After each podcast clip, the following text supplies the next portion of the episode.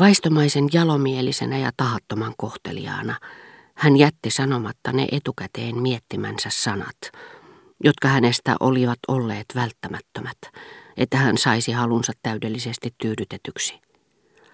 Ja joka hetki ujo ja anova neitsyt hänen sisällään rukoili ja pidätteli karkeaa voittoisaa sotakarhua. Tosiaan, on kauhean todennäköistä, että joku katselee meitä tähän aikaan, tällä niin tiheään asutulla maaseudulla, ystävätär vastasi pilkallisesti. Ja entä sitten, hän jatkoi ja ajatteli, että oli välttämätöntä sanoa pahan ilkisesti ja samalla hellästi silmää iskien nämä sanat, jotka hän lausui hyvää hyvyyttään, kuin tekstiä, jota tiesi neittivään töin kuuntelevan mielellään ja äänellä, jonka hän yritti pakottaa kyyniseksi. Entä sitten? Aina parempi, jos näkevät. Neitivän töi värähti ja nousi seisomaan. Hänen arka ja tunteikas sydämensä ei tuntenut sanoja, jotka olisivat luontevasti kuuluneet kohtaukseen, jota hänen aistinsa janosivat. Todellisen luonteensa pohjalta, niin pitkältä kuin saattoi, hän yritti hakea sanoja, jotka sopisivat sille paheelliselle tytölle, joka hän halusi olla. Mutta sanat, jotka paheellinen tyttö hänen mielestään olisi sanonut vilpittömästi, tuntuivat hänen omassa suussaan valheellisilta. Ja sen vähän, minkä saattoi sanoa, hän sanoi teennäisellä äänellä. Totunnainen ujous lamaannutti uskaliaisuuden yritykset, ja rivien välistä kuulsivat sanat, eihän sinulla vain ole kylmä, eihän sinulla vain ole kuuma, ehkä haluaisit olla yksin ja lukea. Neiti tuntuu ajattelevan perin rivoja tänä iltana.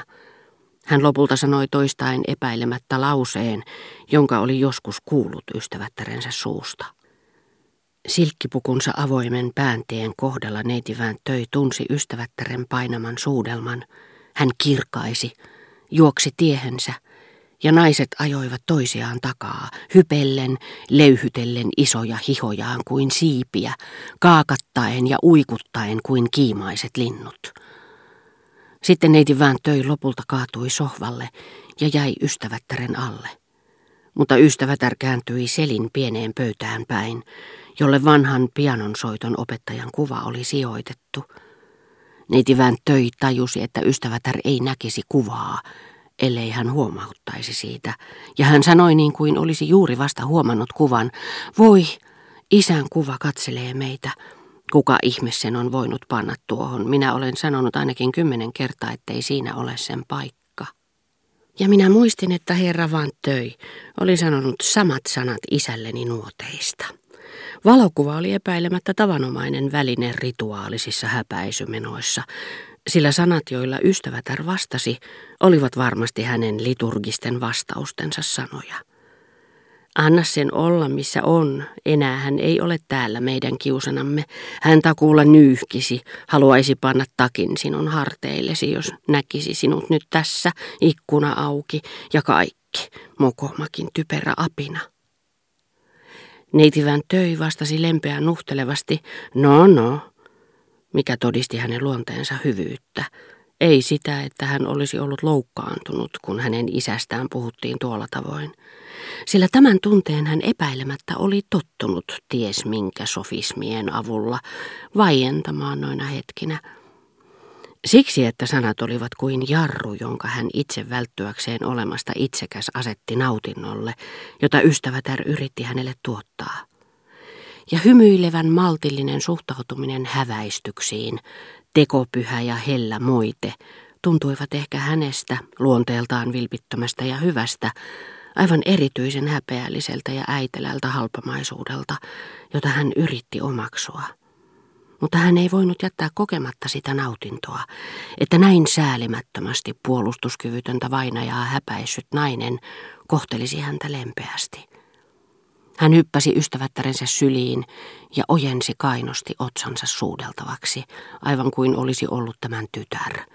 Ja hän tunsi nautinnollisesti, että näin he yhdessä olisivat julmia loppuun saakka, kun riistäisivät haudastakin herra töiltä hänen isän oikeutensa.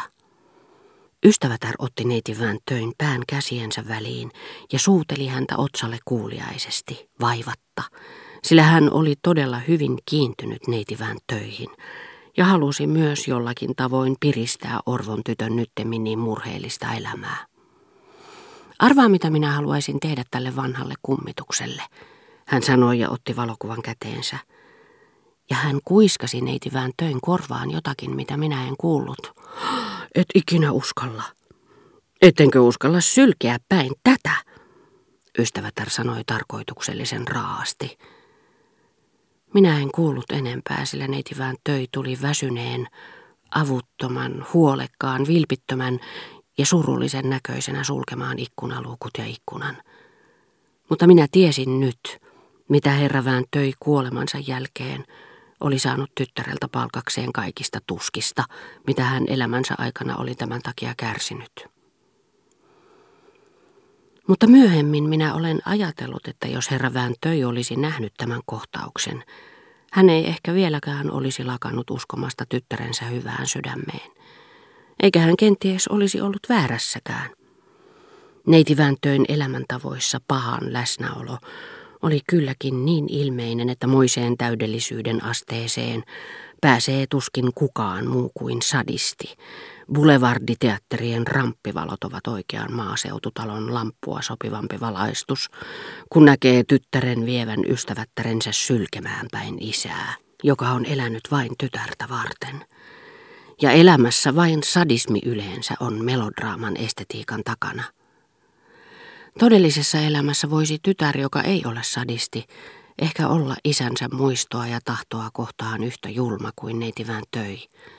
Mutta hän ei tieten tahtoisesti tiivistäisi julmuuttaan niin alkeelliseksi ja niin symboliseksi teoksi.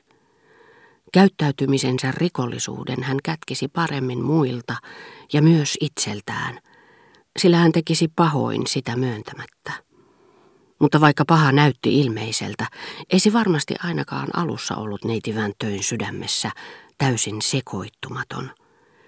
Hänen kaltaiselleen sadistille pahuus on tiedettä, mitä se ei voisi olla kertakaikkisen pahalle olennolle, jolle pahuus ei olisi ulkopuolinen, vaan tuntuisi täysin luonnolliselta, ei edes erottuisi omasta olemuksesta, joka ei tuntisi hyveen – kuolleiden muiston, tyttären rakkauden kulttia, eikä siksi myöskään kokisi pyhäin häpäisiä nautintoa niitä loukatessaan.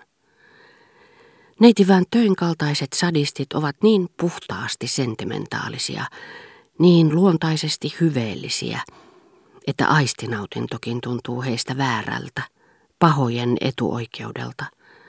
Ja silloin kun he rohkenevat antautua nautinnolle edes pieneksi hetkeksi, he yrittävät naamioitua ja naamioida partnerinsakin pahantekijöiksi, niin että he hetken ajan voivat kuvitella paenneensa arkaa ja hellää sydäntään nautinnon epäinhimilliseen maailmaan.